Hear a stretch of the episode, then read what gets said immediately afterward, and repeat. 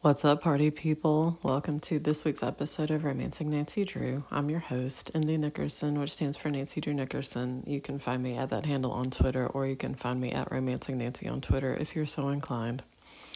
This week's episode is brought to you by Cough Drops. because I could not record last week because my sore throat was just intense. So if you hear something rattling around, guess what? That's what it is.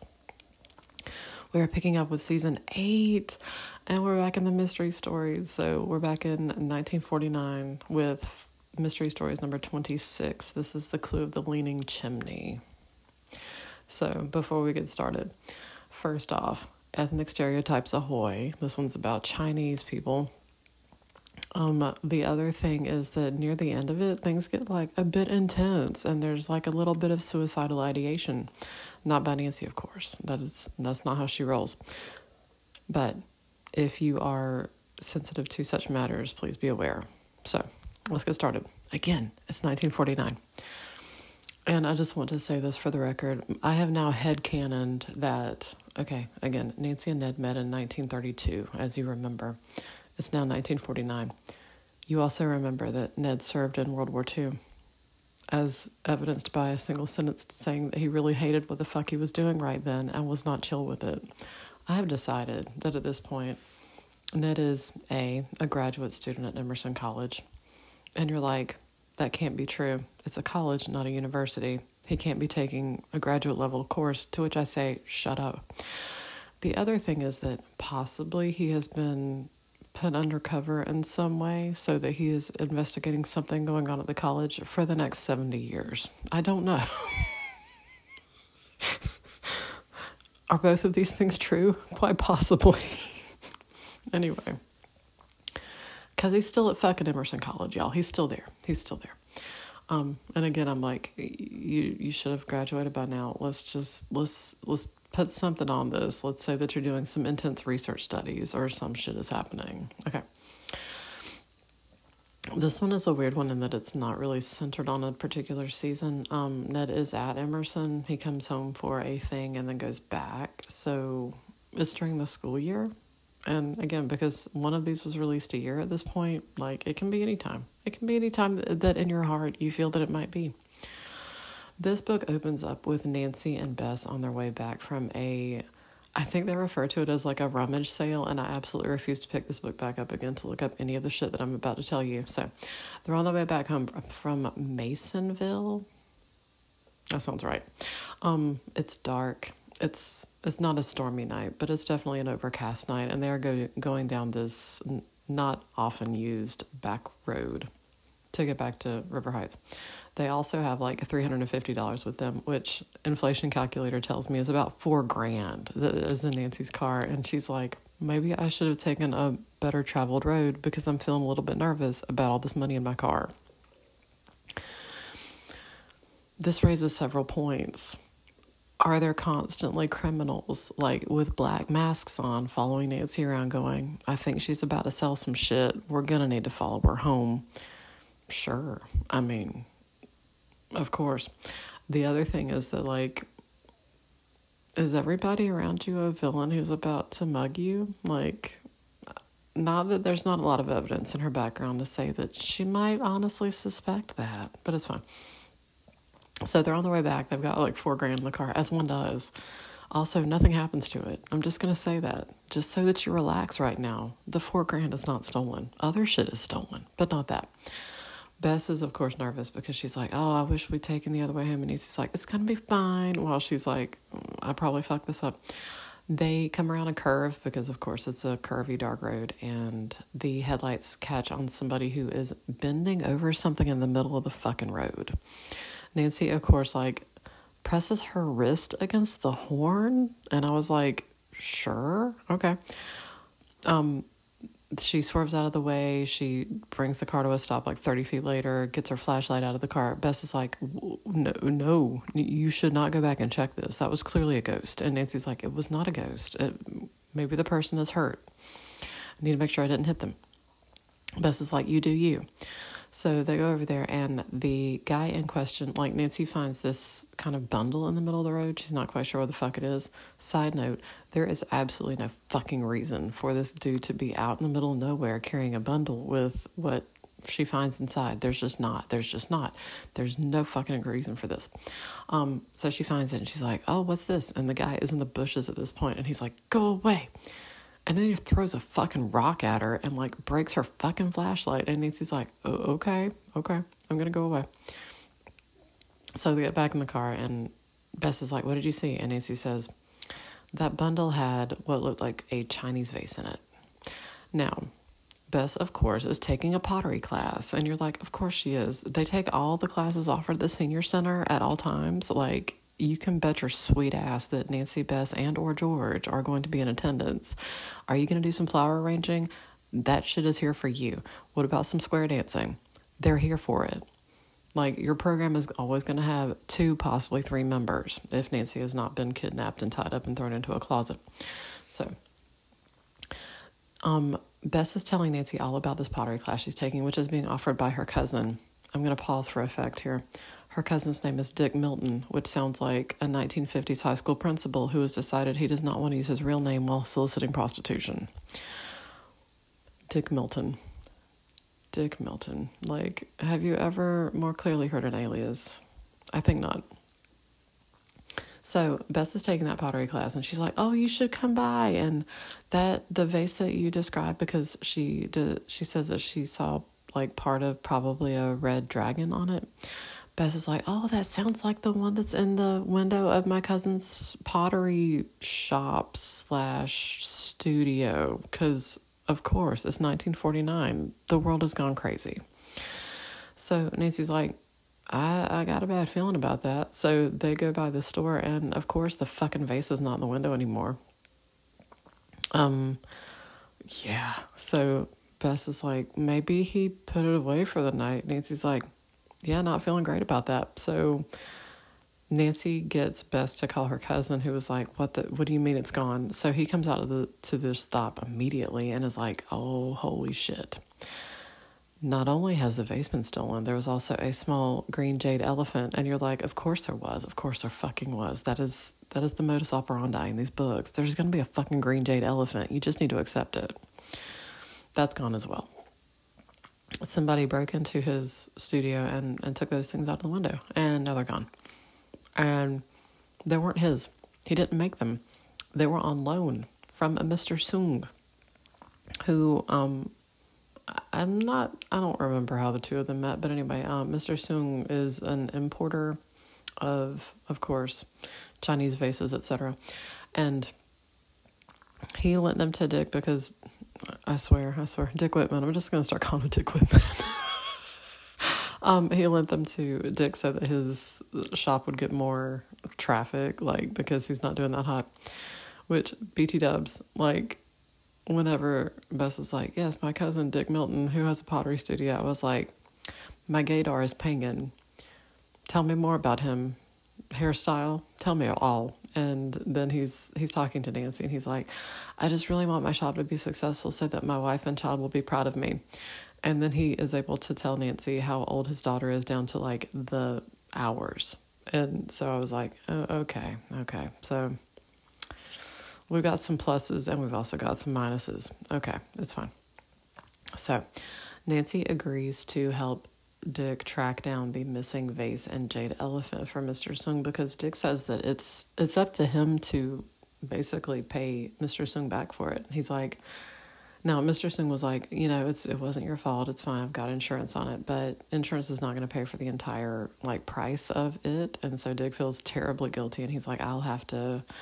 I don't know what I'll have to do. I, I, you know, the shop is not making a lot of money, and blah blah.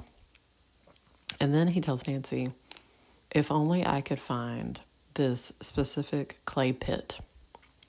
And Nancy's like, sure, sure. Um, yeah, that would solve all your problems. What the fuck? So Dick tells Nancy that he was apparently on the phone and overheard somebody in the phone booth next to his. Because remember, this is ancient times when there were phone booths and they were next to each other. um, he overheard somebody talking about a pit of kaolin clay that was near a leaning chimney. And apparently, kaolin clay is like very, very good for porcelain and other china works. And so Dick was like, if I could find that and if I could use that in my pottery, I could make like some really kick ass pottery and like everybody would come to my shop and it'd be fantastic. And Nancy's like, sure, uh, obviously, that, that sounds perfectly reasonable. She's like, where is it? And he goes, I, I don't know. The guy was gone when I tried to, like, I finished my column, went out there and he was gone and, and I have no idea. And Nancy's like, yeah, that, that all seems legitimate. Um, any any clues? And he's like, I think it was supposed to be near Masonville, which, as you remember, is where Nancy and Bess were coming from when they ran into that random guy in the middle of the road. Um, Nancy did actually report all of this. Like they call the police officers, the police come out and check the shop, and they see that yes, the the stuff is gone. Nancy describes a person she saw in the middle of the road, which she didn't get a really good look at him it's the the traditional was wearing a coat the collar was up the hat was down couldn't see much of his face etc of course it's you know pitch black in the middle of the night. She's only got a flashlight. The guy's mean as one does. So she's not really sure about like any really distinguishing characteristics. Um darker complexion but again we're entering the racist territory so of course darker complexion. So nancy goes out to see mr soong and she is like, yeah, um, so my bestie is friends with Dick Milton and Vase, and yes. So Mr. Soong has a house servant named Ching. Of course he does. Of course he does. That's, yep, yep. Um, so he answers the door, and as soon as Nancy talks to him, like, he, he seems to, like, react oddly to Nancy, and I was like, evil immediately anybody who doesn't immediately accept Nancy with open arms, you got some shit to hide. So, but he ushers Nancy in, and um, Mr. Soong's like, Yeah, he doesn't speak a lot of English. Nancy's like, Of course not. Side note, in this book, particularly Carson, who I know that you're imagining Jon Hamm, and you can continue doing that, um, he refers to Mr. Soong as the Chinese. Like, and that hit me wrong, and I was trying to figure it out because I was like, we use American as like a just a basic descriptor. Like you use the adjective as the noun. So the American lit a cigarette, you're like, oh, okay. So you're just distinguishing between them by nationality, and that's fine.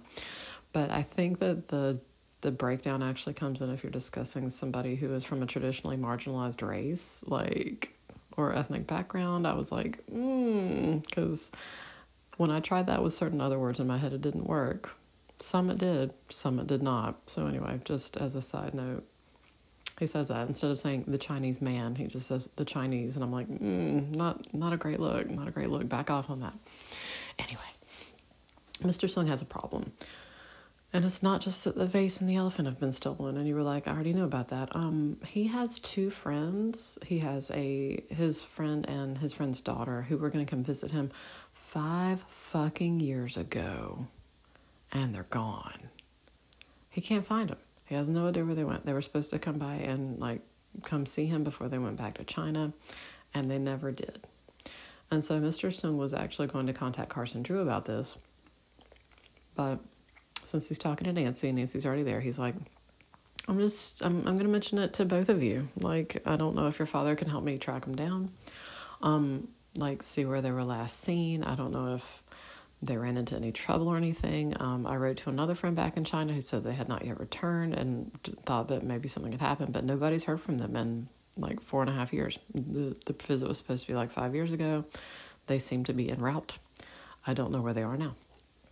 And Nancy's like, cool. Um, where where did they enter the country? And they entered the country in California. So of course Nancy's like, yes, this would very much not be California. So that's cool. That's that's just just hitting on all cylinders.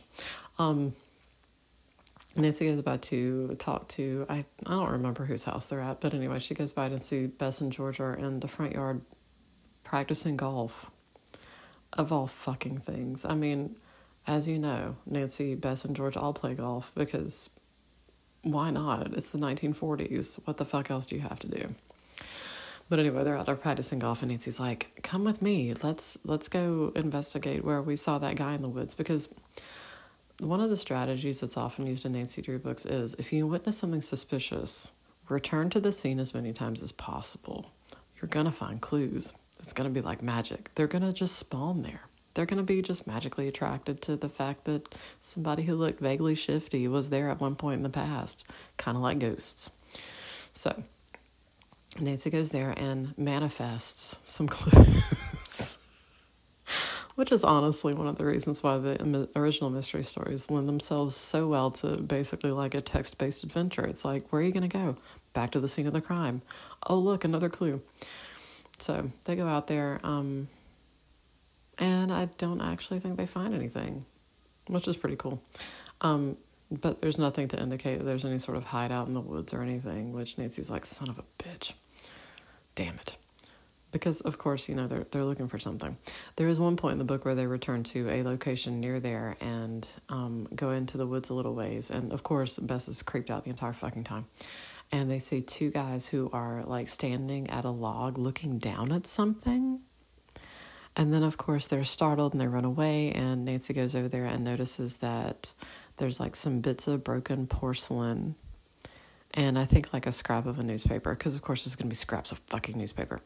Um, the bundle that she saw at the beginning of the book was also like that. It was a Chinese newspaper, isn't a newspaper that had been translated into Chinese.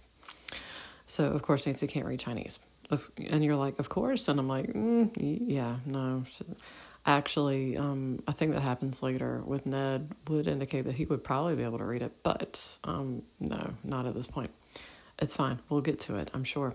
So, um, the next thing that happens is Nancy decides to consult an expert on clay, like geology, somebody who's into rocks, things like that. So she get his name is Miles Monroe. Yeah, that sounds good. So she goes by his place and um yeah, as soon as he sees her at the door, he's like, I don't want whatever you're selling. And she's like, I ain't selling anything, but cool. Can I come in and talk to you about clay? He tells her that he came to the area because he had heard of a clay deposit that he thought sounded pretty cool. Like that was one of the reasons he's there. Um, it may or may not be connected to a Civil War iron smelting operation and I want to pretend that I know what that is, but smelting to me indicates hot joining of things. That also sounds like a euphemism. I'm gonna go smelt some stuff. Um, and of course, I, as I love to point out, everything in these books is like Civil War era or Revolutionary War era, which is interesting. Of course, maybe World War One was a little bit too recent, and World War Two, of course, had just concluded. So maybe they were like, let's just let's move away from the international wars and more toward the domestic ones. IDK. Also, they're so far inland that it's not like they're going to be connected to any, like, you know, army bases or whatever the fuck. But, so, um, it's apparently near Masonville. Everything's near Masonville. Everything. Absolutely everything. Perry Masonville. I'm going to start calling it that. It's fine. Um, yeah. The other thing that I want to talk about in this book and now's a good time to do it because everything is kind of just chaotic in this thing. Um, Ned has been invited to be an usher in a wedding. And Nancy has already agreed that she is going to attend with him. Again, they met in 1932. It's now 1949. They've known each other for 17 years. I think it's time. I think you know each other well enough now. Another interesting thing about the books is while the early ones, I would say like um, books one through 10 ish establish Nancy as being 16 years old. At this point, they don't establish an age for her. Um, her mother still has died when she was 10 in these books, and the when we're still in this range of books before the rewrites. But you don't get anything like a, a girl of 16 or a girl of 18. It's just like young woman, basically. Young woman about town, just poking her nose into things. It's fine. So that's the thing that comes up in the book is that Nancy has already agreed that she is going to go up to Emerson and take Ned to this wedding, which, of course, because Ned is involved and is a member of the wedding party, um, he has to be there for all the wedding festivities. Yes. Okay. So Mr. Soong also runs a shop, and I think it's in Perry Masonville, so it's fine. Um, also, Nancy finds out that there is like Mr. Soong goes to talk Nancy's father. Nancy's father sends a private detective to California the private detective determines that when Mr. Soong's friends, which I do want to point this out, um, Mr. Soong gives the names of his friends to Carson, and Carson tells Nancy the names of his friends, and then he says, "And as you know, the the position of the family name is first, so that's why I'm saying their names this way." And Nancy's like, "Of course." So I did love that little detail where it's like you give the family name and then the given name instead of vice versa. Um, so, anyway, they found out that the father and son had been greeted when they landed by, I think it's like David Carruthers or some shit, or David Carr. David Carr sounds right. Um, yeah.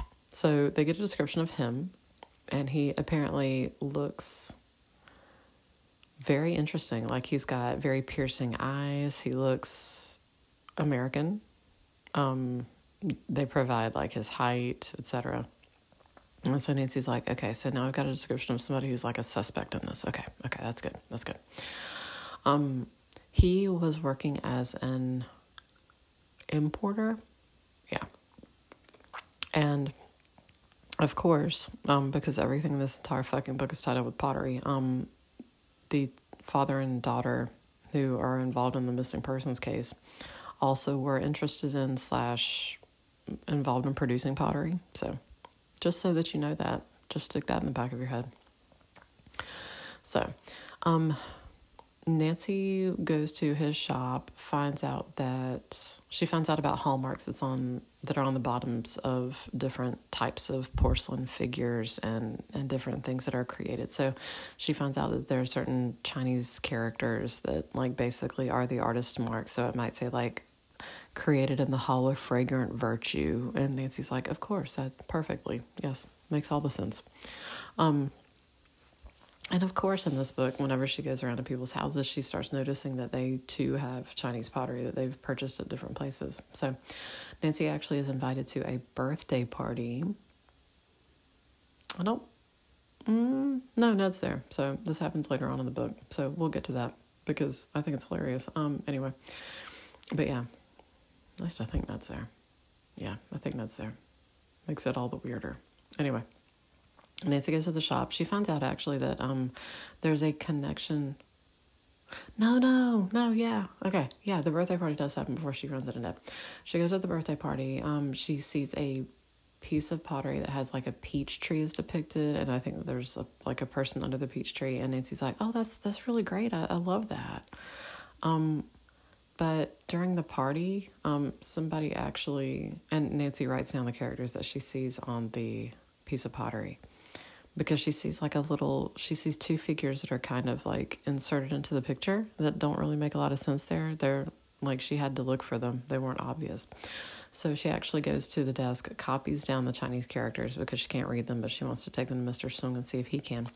And then she uses the blotter to blot the ink before she puts the paper into her purse. During the party, both the piece of pottery and her purse are stolen, including the paper that was inside.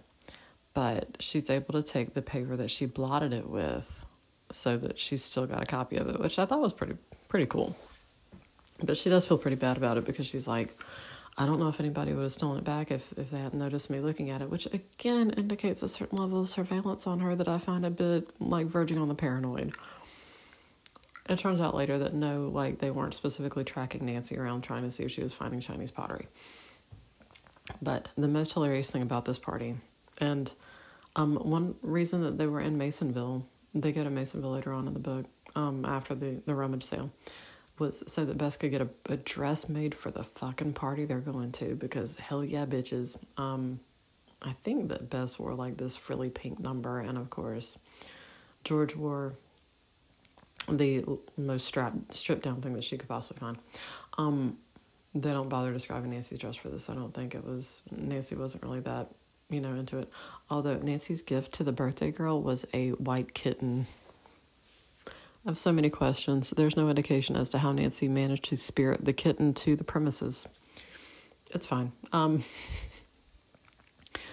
but apparently a lot of her friends gave her lingerie and that's exactly how the book phrases it they were like they just showered her in lingerie i was like is she about to get married um i've got a lot of follow-up questions Did they go to Victoria's Secret?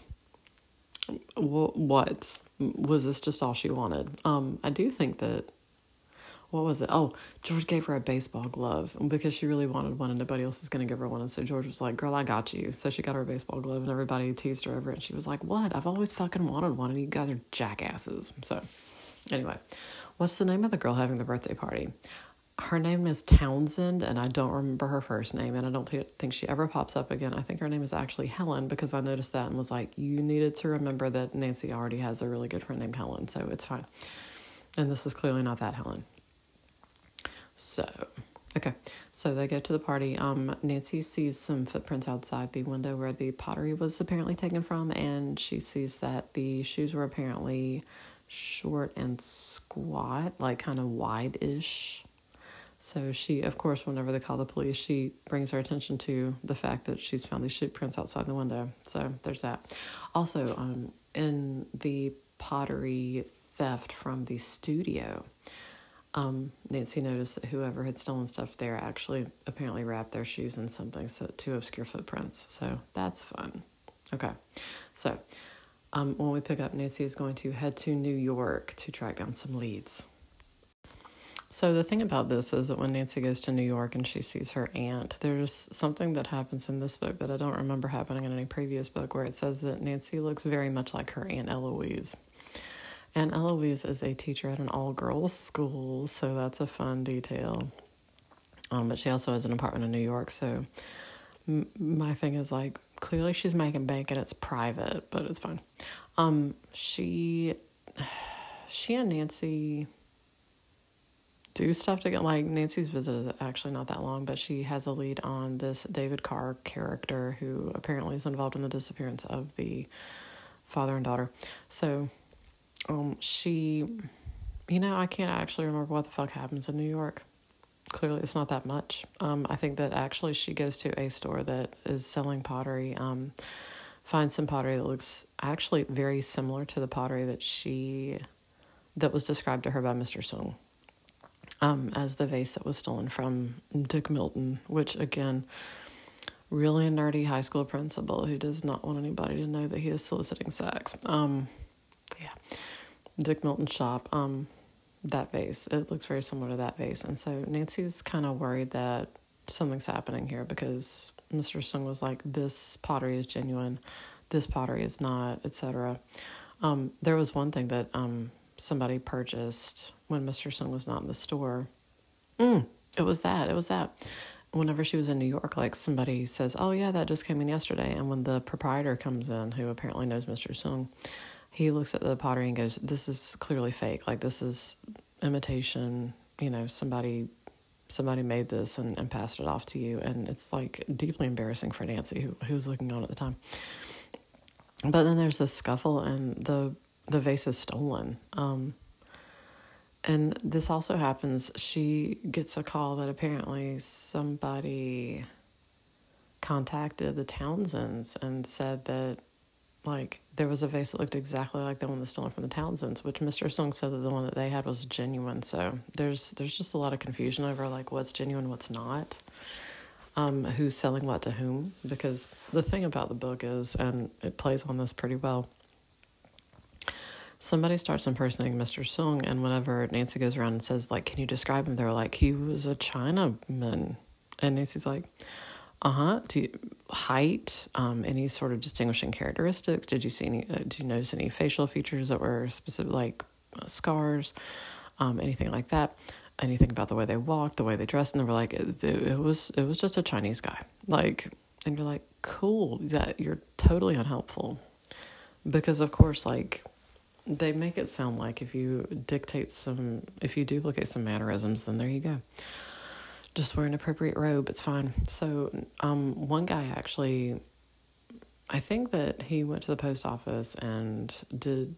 There was he was going to be arrested. Actually, he said he was Mr. Soong and he was sending something to somebody that he shouldn't have been, or he collected on a money like he accepted money for some um, basically counterfeit pottery So they were going to arrest him, and Nancy takes him to the post office, and they were like, "Oh yeah, that's him, that's him." And Nancy says, "Okay, so um, let me get you to fill out this form in front of the cashier just to see if that rings any bells or anything." So the cashier's like, "No, the the person who did this was writing with their right hand, and you're writing with your left hand, so it's not you." And that is literally the only thing that they really noticed. They were like, oh, yeah, you do look a little bit different, but I wouldn't have noticed otherwise. Because, of course, as we all know, eyewitness testimony is notoriously terrible. So, so Nancy exonerates him. He doesn't have to go to jail. Um, yeah. The thing is that Nancy goes out to where she thinks the Civil War smelting operation was, and she finds like a really tall wooden fence. Like, ridiculously tall, like secret UFO military base tall. So she's like, "What the fuck is this?" And she's with Bess and George at the time. They Nancy actually has to climb up a tree to see over the wall because she can't see. You know, it's it's that tall. So she looks in and she's like, "I just see a bunch of trees. Like this, there's not a lot happening here." And then she sees a leaning chimney. Um, but there doesn't seem to be any activity. There's no path in or out of the place. She can't see a gate. She can't see any way to get into this enclosure at all. But she does see like an ornament attached to the chimney. It looks like a a piece of maybe iron that somebody has fashioned into some sort of symbol. So she sees that and she's like, I mean, it looks really old. This place looks abandoned. I, uh, I don't know. It could be the, the Civil War smelting site. I don't know. Nancy has previously found a leaning chimney in Masonville, um, but it's in a populated area, so she's pretty sure that that's maybe not the one. But she went into the house and she was like, "Hey, um, I'm looking for a leaning chimney." And the person who currently owns the house that she's has the leaning chimney is like, "Oh, um, yeah, I I do have a leaning chimney." She's like, "Have you?" And she starts like asking her questions about like do you know of any pottery places any clay deposits anything like that nearby? And the woman's like ah, no no um no. The person who is boarding with me upstairs maybe has some interest in that. Nancy's like oh cool. Can i meet them? And the woman's like sure. His name is mr manning. Um let's let's go check his room so Nancy, because also the person who owns the house tells Nancy that she has a trunk of papers that she basically inherited along with the building, and maybe those have some sort of clue. So they go upstairs so that Nancy can look in the trunk, and Nancy sees somebody vanishing into the closet. And of course, Nancy's interest is immediately piqued. She goes to the closet, opens it up, and there's no one there. There's no way for them to get out. So she starts feeling around and she finds basically a panel that has been cut into the back of the closet that goes into the next house. Like, because all the houses on this are like row houses, they're adjoining. So the person vanished into that panel. Um, the person who owns the house looks out the window and is like, Help, I see him, I see him, he's, he's going over the fence. So Nancy looks in and she sees that there's some pottery that is wrapped in Chinese newspapers, which came from New York, which is one of the reasons why she goes to New York. Um, I th- I don't remember if any of the voices look specifically like any of the ones that she's trying to track down at this point, but um, yeah. So she finds this stuff that clearly seems to be related to her case. When she goes through the papers in the trunk, she doesn't find anything that's really related to that. So, so she's previously had experience with a leaning chimney, and also the person who owns the house is like, "Yeah, I've called a carpenter to come nail that shit up because what the fuck? The the next house is unoccupied, so that's what how he was using it." And I was like who the fuck rents a room, cuts a hole in the closet so they go to the next house? Like you're you're doing a lot of things that that seem a little bit over the top to me. Really, like you're thinking that there's a lot going on here that really isn't. Also, Nancy looks around the room after the cops have searched it and is like, I feel like there's more here. She pulls down the fucking window shade and sees that the person has found some. There are like auction magazine pages that the person has taken out that deal with pottery that show like where the, the house the thing is currently housed, whatever the piece is. And so there's like four of those and Nancy's like, Yeah, they're planning another theft. and of course the cops didn't fucking find it. So side note, because Nancy actually uses this in other books as well. If you're looking for something and you're in a house that somebody's renting, you might want to check the pull down window shade to see if they've you know, pasted some, some stuff onto the window shade. Just saying. So, the other book where she uses this is actually pretty fucking cool, and I'm sure we're going to talk about that one. Anyway, so so Nancy sees this ornament on the chimney and is like, huh, that's weird. And of course, at that point, Bess is like, "Can we please go home? This is the worst." Like they hear something, and Nancy and oh, actually, Bess is far enough away that she's able to see up to where the chimney is as well. Like they have to climb down from the tree and climb back up and everything. And Bess is like, "Oh my god!" And Nancy and George are like, "What?" And Bess is like, "A fucking skeleton hand just came up out of the chimney. I'm I'm going home." And like starts running immediately. And Nancy and George are like, "What?" There's no skeleton in the fucking chimney. What the fuck? But Bess is like, I'm not having this. I'm going home. So they go home. Um, they go back later, and a woman comes out wearing a lavender robe and is like, I'm one of the Lavender Sisters, and this is a religious retreat, and you are not welcome here. This is a holy property, and all of these trees are sacred, and get the fuck out. And Nancy, Bess, and George are like, okay. Also, she has a massive dog that is apparently a watchdog. And Nancy's like, yeah, I'm not to fuck with dogs. Like, no, not, not to do that. So, Lavender Sisters. George is like, I think that was all bullshit. I think that she was just trying to warn us off the property and she was just making, trying to make it sound like they have like some kind of sort of fucking cult out here and I'm not here for it. And Bess was like, we don't know that that is not sacred land. And honestly, like, I do like that we are exploring both sides of this, and that Bess is like, we should respect other people's beliefs, and George is like, that was clearly bullshit. So I like that we're doing both sides on this. It's fine. So, the wedding. Um, when Nancy comes back from New York, she has to go pick Ned up from Emerson. And when she walks into the fraternity house where Ned lives, which, as you will remember, Nancy has stayed in in a previous trip, like right after they met, she came and stayed in his fraternity house full of young men who had things on their minds. Um, they see Nancy and they're like, "Hey, girl, you want to go out?" And Nancy's like, um, "I'm I'm cool." And then Ned comes in and is like, Let, "Let's go. Peace out, jokers." The thing that I find most interesting about this is Ned is always presented as like this massive sports hero at Emerson. Like everybody knows him and respects him and has warm feelings toward him. But Nancy is not seen as some sort of conquest to be taken away from Ned. She's seen as somebody who is just fucking awesome, period, who just happens to be dating Ned. And the guys who want to date her want to date her because she's awesome, not because she's with Ned. And I love that. I love that a lot. Anyway, they get in the car and Nancy's like, on the way home, can we possibly um, stop at this place that may or may not have some pottery happening? And it's like, of course, you're into a fucking mystery right now. Go for it, girl. Go for it. It's fine. There's one time in the book where he complains and it says that he's like mock complaining, like he doesn't actually even mean it. He's just like, you do you, girl. You do you. Um, so they go look around. Um, they don't really find anything. They go to the geologist's place, and he um, actually went to the post office that day and received something in the mail. And he was like, I don't know what the fuck's going on with this. Here's the thing Nancy and her father looked up who owned the land that's surrounded by that really high fence with the Lavender Sisters on it, and they found out that it had been bought by somebody with the name of Miles Monroe, as in the name of the geologist.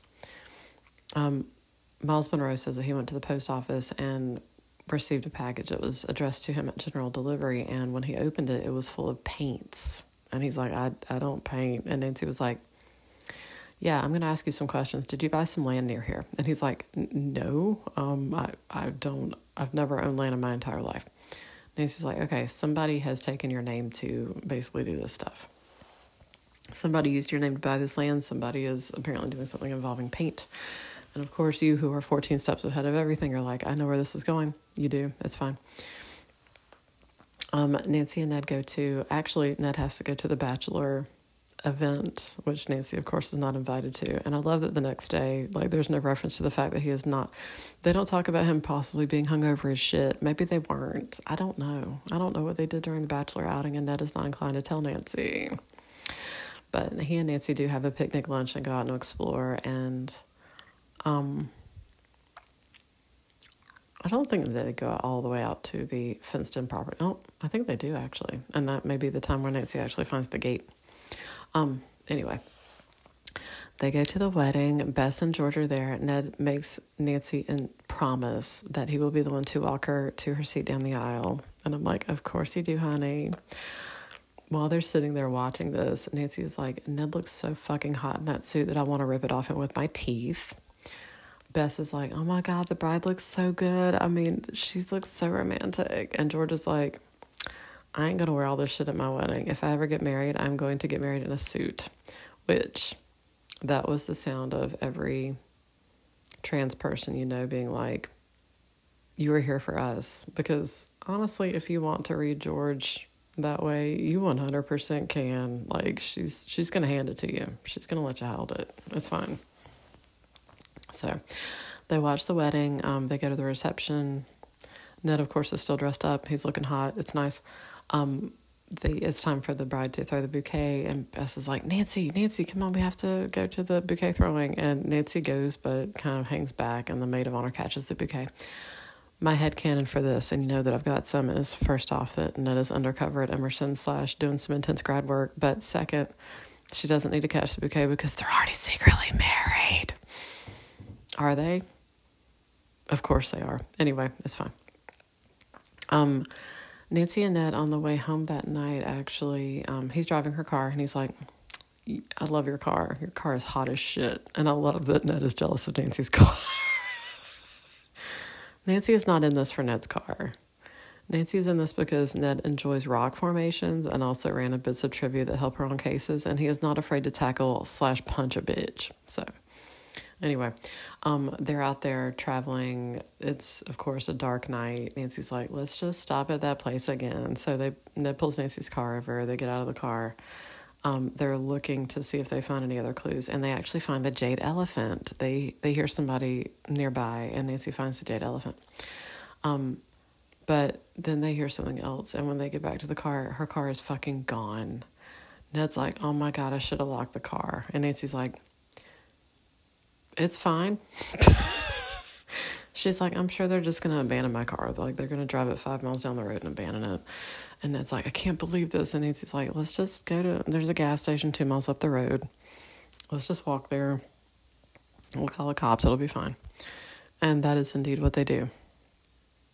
Ned feels really shitty about this because he's like, I let your car get stolen. And Nancy's like, it's fine. Ned's like, I'm not going to go back to college. And Nancy's like, go to go back to Emerson. It's fine. We will find my car. It'll be fine. And they do actually eventually find her car, but um, not immediately.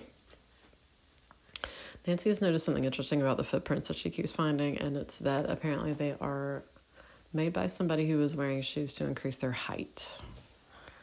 I can't remember exactly how she makes that connection, but it's it's based on basically the depth of the prints and the maybe the hallmark of the shoe, like maybe something that she's seen in the shoe. Which, since I've been listening to podcasts about junk science, I'm like, it's adorable that y'all are using the full footprint thing. Like, I'm sure that there are there can be very clear footprints that you can match to specific shoes. So, and this is also fiction, but anyway, so so finally, um Nancy, she's talked to Mr. Soong. She's found out about pottery. She's she's told him about the symbol that she saw hung on the chimney. Actually, um, because when she went out another time, it was the same ornament, just with more like bars on it. Was how she described it. So she went out to Mr. Soong and she was like, "I saw this character. Can you tell me what this means?" Well, he says, "Oh yeah, I can tell you what this means," and he writes it out in what would be like translated into English, and it's it. Nancy pronounces it as like fung, and he says no, it's pronounced as bong. Well, Nancy heard somebody yelling that word when she was out there. She heard somebody yelling, and it sounded like they were saying bong, and she didn't understand what the fuck they were saying. And he's like, "That means help," and Nancy's like, "Oh shit, oh shit, I think I know where they are." And Mr. Soong's like, really? And she's like, yeah. And he's like, I- am coming with you. So Nancy Nancy has actually snuck into the compound before and she managed to get out, but this time, like, she goes in with Mr. Soong, who immediately wants to go out there. They leave a note for Nancy's father to tell him that, you know, what they're doing.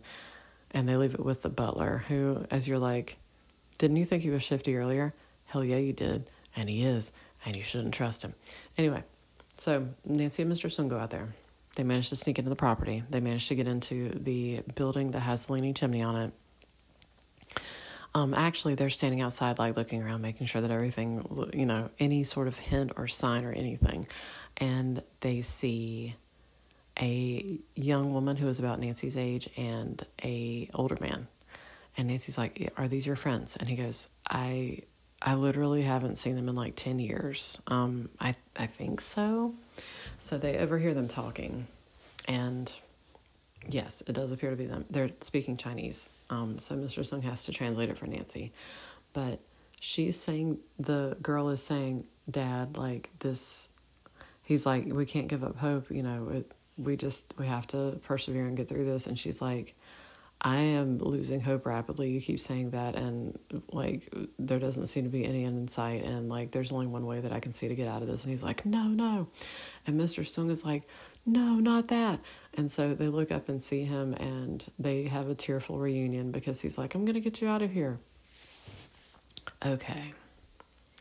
So here's the thing David Carr, who is the guy that Nancy has been chasing, um, met the father and daughter um, said that he was representing a pottery business or import company or something like that, managed to lure them to this Civil War smelting site and basically has enslaved them. So they stay there and they work for him for like that's it. They just work for him. That's all they do. They basically duplicate already existing works of pottery. And so while they're doing that, the father actually puts his the characters that represent his name into the the pictures that they're depicting like in a very subtle way. So because he was hoping that somebody would notice. He was actually hoping that somebody would notice that a the pottery was not genuine. B that his name was also in characters in said pottery. And c that somebody who was uh, like related to immigration would would track it down. Because he doesn't want to be there. He doesn't want to be in the united states under these conditions. He wants immigration to come find him and deport him. And so that was the only way that he could think of to do that because, again, they're in the middle of fucking nowhere. They tell Mr. Soong that they've escaped like two or three times, but there's nowhere to fucking go because they don't have any transportation. They also don't speak English. So, yeah. So Nancy's like, "Oh, we're we're going to get you out of here." There are also other Chinese workers who are there under similar circumstances. So they basically shipped into the country and are just having them toil by pulling up clay out of the pit so that they can make more pottery with it. So they've like legit made a village of undocumented workers that they're just enslaving. So there's that. There's there's that. Yeah. So of course, the bad guys figure out that Nancy and Mr. Soong are there, and of course, they try to take them captive. Um, they're like, yeah, we're good. Actually, this is the most hilarious thing. They have decided they're going to abandon this place, so they are going to leave Nancy and Mr. Soong and also the father and daughter because they knew too much inside the smelting sitch, like the kiln, and just blow it up, as one does. They're just going to blow that motherfucker up. I mean, as things go, it's it's an inventive plan. Also, like it's a fucking Civil War site. Nobody's to question it if they see that it, it is apparently just demolished, and if they find any bones, they're not to know who the fuck it is. So, of course, um, Bess and George get Nancy's. Actually, they couldn't find Nancy's dad. Nancy's dad actually went to Washington that day or something like that. So they actually got Dick Milton, the underschool, the undercover high school principal, um, to come out with them. And then they got like six police officers, of course. Oh my God, there's this. Whenever the shop was broken into, like, and I've mentioned this before, Chief McGinnis, who of course, you know, good old Irish name, um, the two detectives who come out to investigate that crime were like Riley and like super Irish names, just real fucking Irish. So they find six random cops who are doing nothing else, and they're like, "Come with us. We're going to find some immigrants." so Bess, George, Dick Milton, six cops bust in there, um, and they find the bad guys. As you know, David Carr, the the guy who like was passing for white, but also seemed to be um, the mastermind behind all of this, has a brother. His mother was Chinese. His father was American. So David Carr looks like his dad, but his brother looks like his mom. So you have one guy who looks American and you have another guy who looks Chinese, and the Chinese one, the one who looked Chinese, is the one who was serving as Mr. Soong's butler. So he was intercepting all of his mail and all of his messages and making sure that he got no information about his friends, etc. So that's fun. So of course at the end of it he's like, I've hated you this entire time and I can't wait to explode your bones. And you're like, Of course, honey, of course. It's fine. So the bad guys are caught. Um, the Lavender sisters, who apparently um, are other Confederates of David Carr slash what other whatever other he he went over under Manning as well as one of his other names.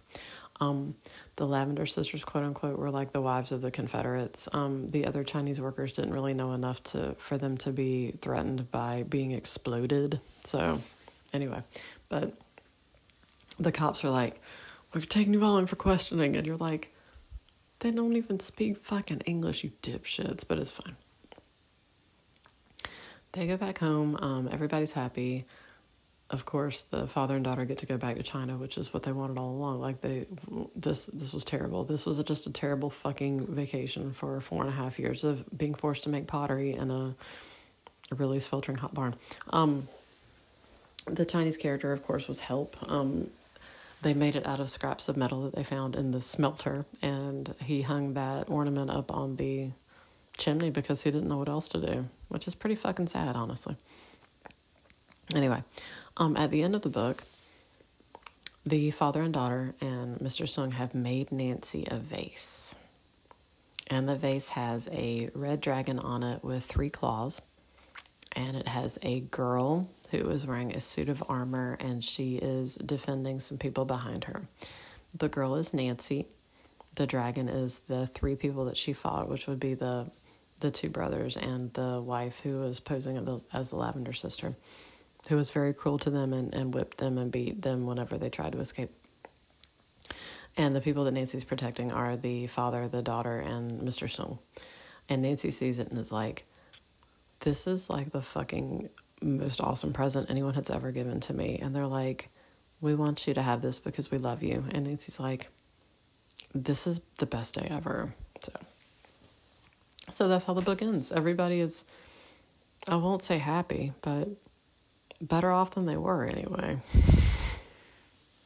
Also, Nancy has to babysit a toddler, and hilariously, no, she's not a toddler. She's probably like 12 months old or whatever. Um, because, of course, Dick Milton has a family when he's not being a high school principal.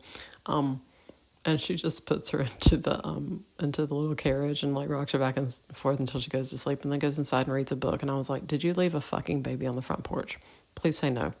Please say no." But anyway, I'm like, you better not treat your your Ned's child that way once you have one. Okay. Next week, we are going to be discussing Wooden Lady, which is fun for many reasons, but I do actually own a first edition of this one. And the way that you know that you own a first edition, which a helpful person who supports me sent to me, which I fucking love. Like, I was very, very grateful. Shout out. You know that you have a first edition because the first illustration in the book is of Nancy and Ned looking through a shop window at one of their suspects, and Ned has a fucking cigarette between his fingers. Plot twist. Um, there's never any reference in any of these books to any of them actually smoking. And um, when parents saw that Ned was smoking in this book, they objected strenuously to Ned being depicted as smoking. So, in all subsequent editions of the book, the cigarette is missing.